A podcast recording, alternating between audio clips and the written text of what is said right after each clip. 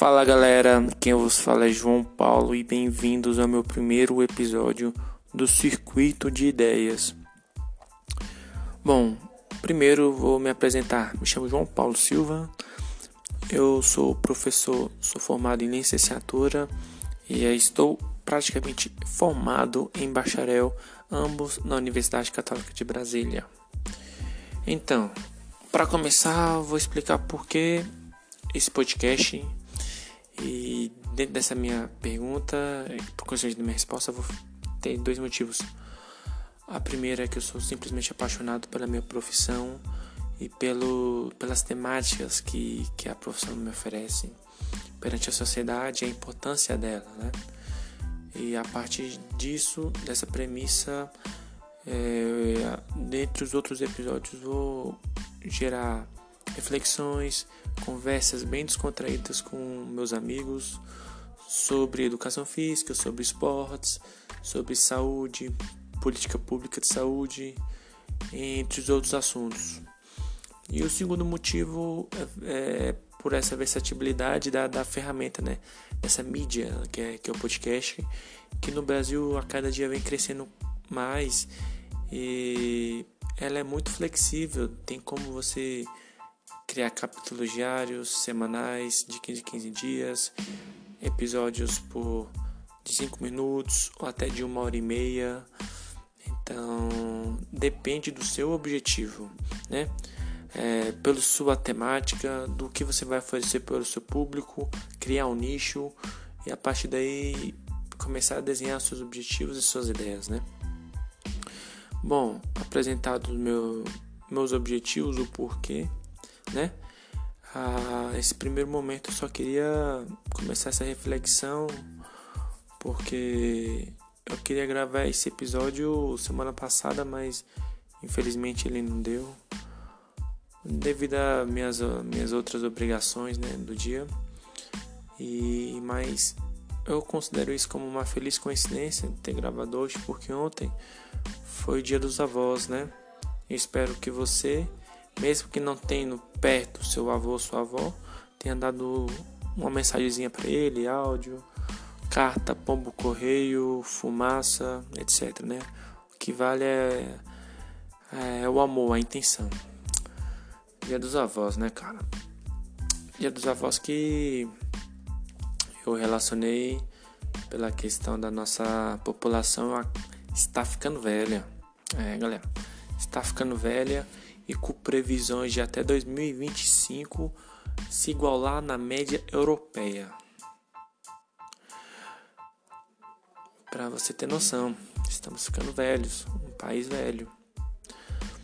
E em contraponto a isso, devemos também nos basear que a nossa população adulta, ela não está saudável, infelizmente. Ela está a cada dia tendo hábitos menos saudáveis, jornadas diárias mais extenuantes, alimentação por conta do trabalho também muito desregulada, não protetora, como alguns estudos mostram, né? Eles falam protetora pela questão de proteger o nosso organismo, o nosso sistema. Pela, pois essa protetora nos oferece macronutrientes, vitaminas, nas quais nos possibilitam ter uma vida mais regrada, mais saudável, né? Então, é isso. Para, ter, para termos uma população idosa mais saudável, devemos, por faixas etárias, educar nossa população. Parece simples, mas é uma missão muito grande, né? E com esse envelhecimento da nossa população, da nossa, dessa nossa precariedade de ferramentas para poder educar, não é? Porque não para poder educar uma população, para se ter uma cultura, precisa ter muitos requisitos, muitos subgêneros, subtópicos, nas quais possamos atingir esse objetivo maior. E creio que eu temos uma baita de uma batalha, né? É, por que essa reflexão? Por que tudo isso? Porque vejo a população adulta, nem adulta, vou descer um pouquinho mais.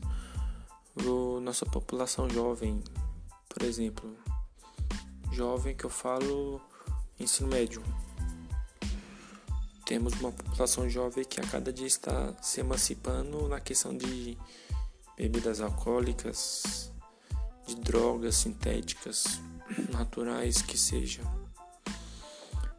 E com esse adentramento maior e mais precoce nessas drogas, consequentemente, seus diversos sistemas neurológicos, seus sistemas musculares, motores, osteoarticulares serão prejudicados.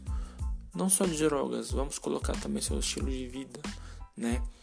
Que eu não vou colocar no cenário da pandemia agora, mas antes disso, o que seria, qual seria esse estilo de vida do nosso jovem? Muitos jogos eletrônicos, que consequentemente muito tempo sentado, articulações do ombro rígidas, por isso causando futuramente é, bursite, artrite, é, enrijecimento do, das falanges e consequentemente pode gerar outro, outros tipos de doenças osteoarticulares.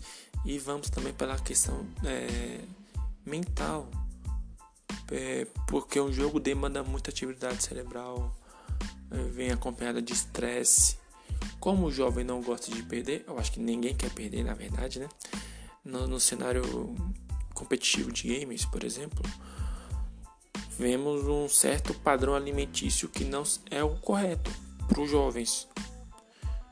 É, muitos alimentos enlatados, refinados. Com isso, a probabilidade de se ter uma doença não transmissível, ou seja, uma D C N T, doença crônica não transmissível, é muito grande, além do fator hereditário também que contribui. Então você junta genética, estilo de vida, inatividade física, temos aí um futuro cardiopata, hipertenso, diabético, que consequentemente, se a vontade de Deus for muito grande, terá uma velhice bastante conturbada, tomando vários remédios, não podendo se locomover do jeito que ele queria, porque temos é, classificações, por exemplo, para a população idosa, de qual nível ele está, né? Atividade de nível, nível de atividade da vida diária. Então, conforme o maior número, maior nível de independência do idoso. Nível um é praticamente acamado. Nível cinco é o nível atleta. Então temos campeonatos de idosos, por exemplo. É, campeonatos amadores, mas que demandam um nível atlético muito grande de idosos. Isso eu estou falando de idosos. De oitenta, noventa anos. Por exemplo, fazer corrida de, de cem metros rasos.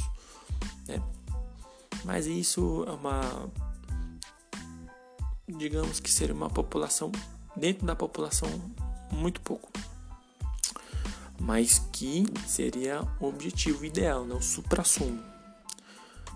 Então, já que eu expliquei que o estilo de vida do nosso jovem não é o correto, e a nossa população está ficando velha, devemos abrir os olhos.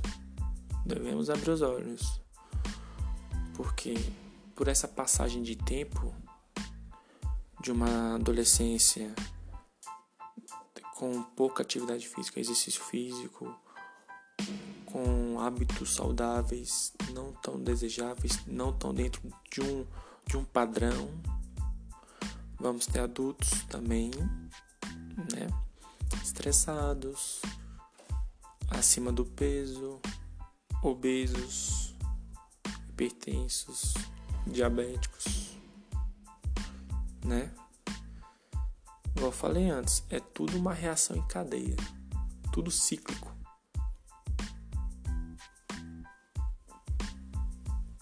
Para se termos uma população de fato saudável, precisamos começar da onde?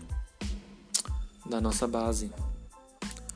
A nossa base que nos assegurará de uma população relativamente ativa, com bons hábitos alimentares. Mais adiante eu vou citar alguns trabalhos falando, abrindo nossos olhos realmente, porque muita da, muitas pessoas pensam apenas que, que obesidade, que essas doenças crônicas não transmissíveis são apenas falácias, né? São jargões da nossa profissão. É, tanto assim, profissionais da saúde, né? Professor de educação física, nutricionista, fisioterapeuta, enfim.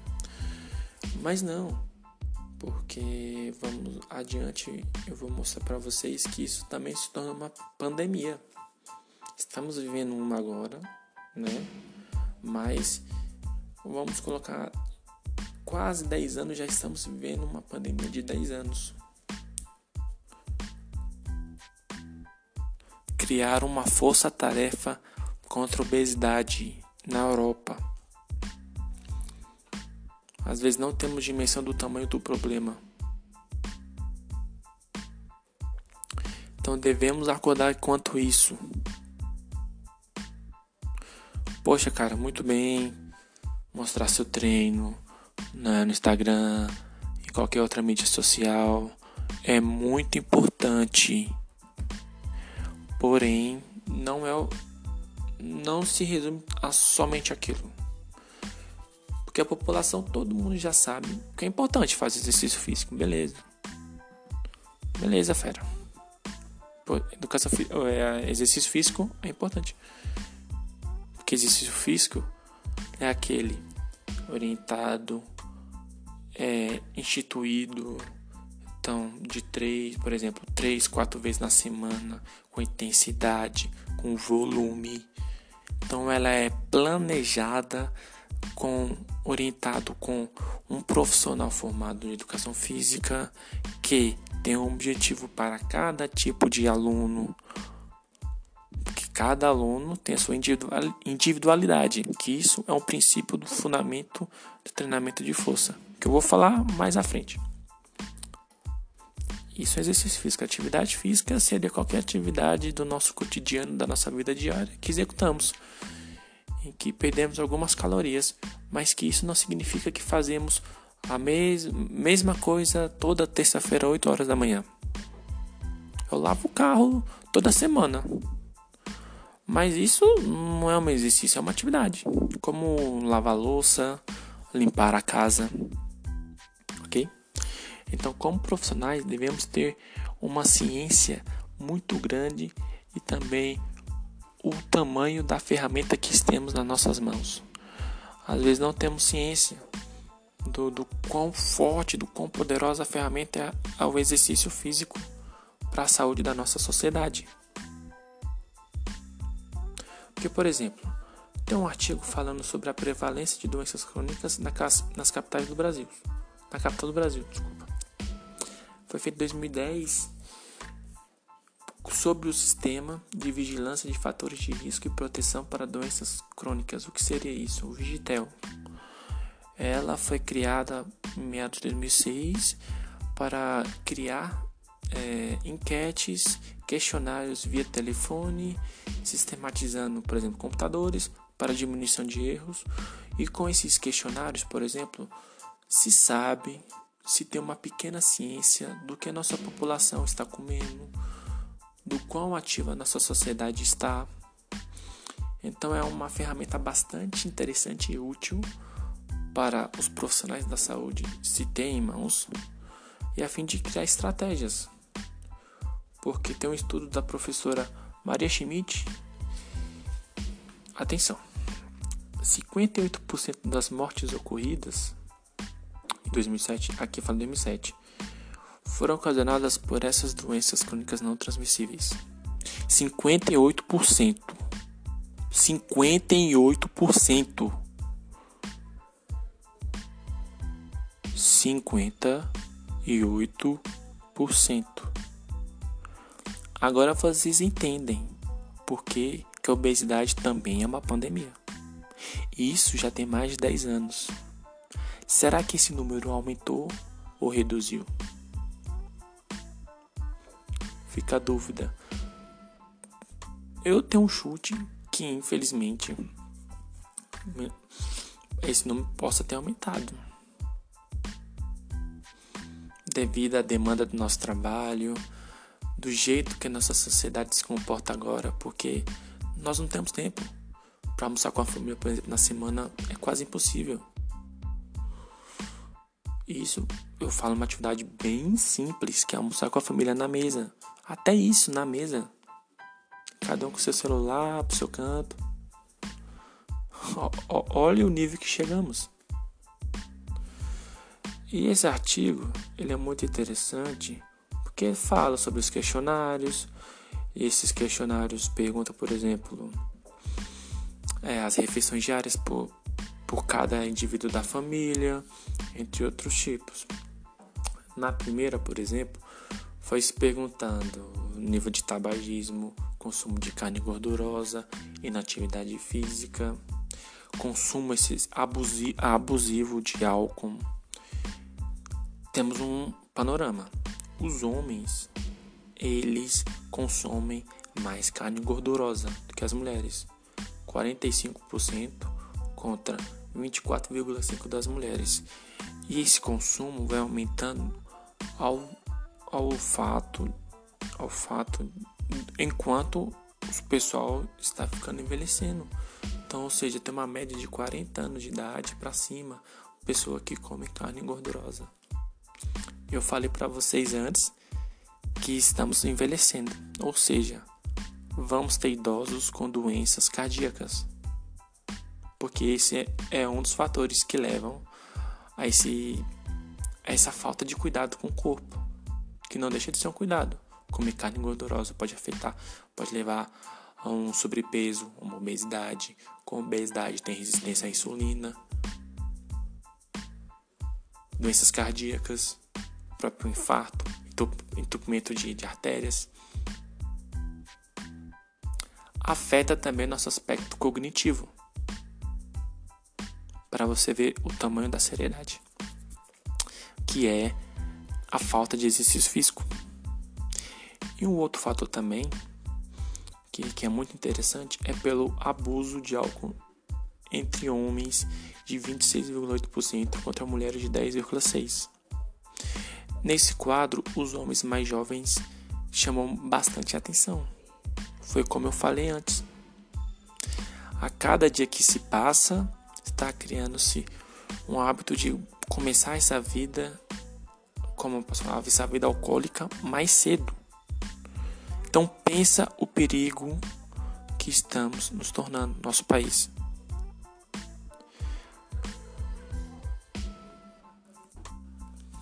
Outro fator também muito importante é da inatividade física, que estatisticamente falando é igual. Homens ficou em quinze vírgula zero e mulheres treze vírgula seis. Esqueci de comentar, mas é muito importante, eu agora lembrei, que também foi criada uma tabela por nível de escolaridade, além de sexo, né? Ficou entre homens e mulheres, a escolaridade ficou de zero a oito anos estudados, ao nível baixo, intermediário seria de oito a doze, e o mais avançado seja de doze a mais, né? doze anos ou mais de estudos. E nenhuma outra tabela também foi mencionado os fatores de proteção do organismo, né? Alimentos que contribuem com uma vida regu- regular, com a proteção de obtenção de vitaminas, substratos importantes para a sobrevivência do nosso sistema, tanto imunológico, circulatório, cardíaco, entre outros. Ou seja, uma alimentação bem balanceada. E que ficou interessante, porque a população menos estudada é a que mais consome feijão, né? Feijão que tem uma variada gama de nutrientes, macronutrientes, foi, ficou com a, a população que menos estudou, né? que, que consumiu mais. Entretanto, a população que, que teve mais anos na escola, que estudaram mais, eles conseguiram, eles obtiveram uma média maior em E também outra tabela demonstrou que o grupo da escolaridade alta tinha mais tempo em atividade física de lazer e proteção contra a radiação solar e um maior consumo de frutas e legumes. Tem um fator bastante interessante, que na primeira tabela, o grupo com mais tempo estudado, eles tiveram um nível de inatividade igual. Porém, nessa segunda, eles têm um tempo maior de atividade física de lazer. Ou seja, eles sabem da importância. Foi o que eu falei antes. Eles sabem da importância. Mas também tem a limitação de tempo, tem a questão do cansaço, que pode limitar a, o número de horas praticadas desse exercício, dessa atividade de lazer, para que se torne uma atividade totalmente, essa, para que vire um exercício físico regular, né? E quero que preste bastante atenção nesse estudo. Eu vou colocar no, embaixo do podcast, quando eu subir ele, tá? Na descrição dele, então não se preocupem. Esse estudo tem praticamente dez anos. E vamos ver, né? Só que desde essa época já tem uma ideia, uma noção de que a nossa população está ficando mais sedentária, com hábitos não saudáveis, e que isso pode ocasionar uma velhice extremamente mais difícil na questão de sobrevivência mesmo, de não poder se locomover, na questão da sarcopenia, osteopenia, entre outros, isolamento, depressão. Então, igual eu falei, há uma série de fatores que podem acarretar um quadro clínico para os idosos. E antes de encerrar, tem um estudo liderado pelo Felipe E James, em dois mil e um, que eles simplesmente fizeram uma força-tarefa internacional contra a obesidade. Tem uma instituição, W H O, que eles fizeram, que eles têm, né, uma série de estudos falando do impacto da obesidade em crianças, em adultos, em idosos, e mostra que isso não só é um mal, como uma pandemia, igual eu falei para vocês. Porque nesse estudo eles, eles criaram, fizeram uma, não uma classe, classificaram, né, eu posso dizer assim, em cada faixa, em cada área do globo, da Terra, né? Por exemplo, na Ásia, Ásia, os homens até trinta anos são, propensos, são mais obesos. Na Alemanha, só as mulheres de vinte e cinco, que são... É um exemplo, tá? Mas eles determinaram uma série de padrões sociodemográficos e falam o nível de inatividade junto com maus hábitos alimentares. Pensem nisso, é um estudo muito grande e que nos passa uma dimensão real do problema que já estamos passando, que quase dez anos. Então que possamos nos atentar perante a isso, galera. Nosso trabalho é fundamental para a manutenção da saúde. Essa preocupação foi tão grande que no Brasil se estabeleceu um projeto, que foi um plano de ações estratégicas para o enfrentamento das doenças crônicas não transmissíveis. Fez um, elaborou um panorama de dois mil e onze até dois mil e vinte e dois, e desse plano ele envolveu muitos ministérios, e com, a, com o principal objetivo de poder diminuir esse índice de interna, internações, de óbitos, de, de pessoas com essas D C N Ts também, né? E isso mostra a preocupação do governo, mas ao mesmo tempo não mostra que esse plano foi de, duzentos, de cem por cento a duzentos por cento com, é, completados. Só mostra que tivemos o primeiro passo. Agora basta a gente manter essa pegada, esse objetivo mesmo, de poder levar uma educação alimentar, de mostrar a importância do exercício físico para a criança, para o adulto, para o idoso, para a gestante, depois pós-operatório, criança com T D A H. Todo mundo sabe que é importante, todo mundo sabe.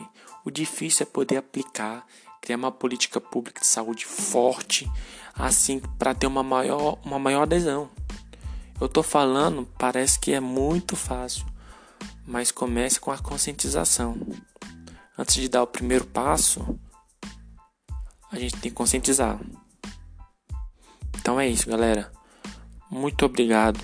Compartilhem, salvem esse episódio, mostrem pra galera, pros profissionais da sua academia, do seu bairro, da sua cidade. Vamos compartilhar e com certeza o próximo episódio será melhor ainda.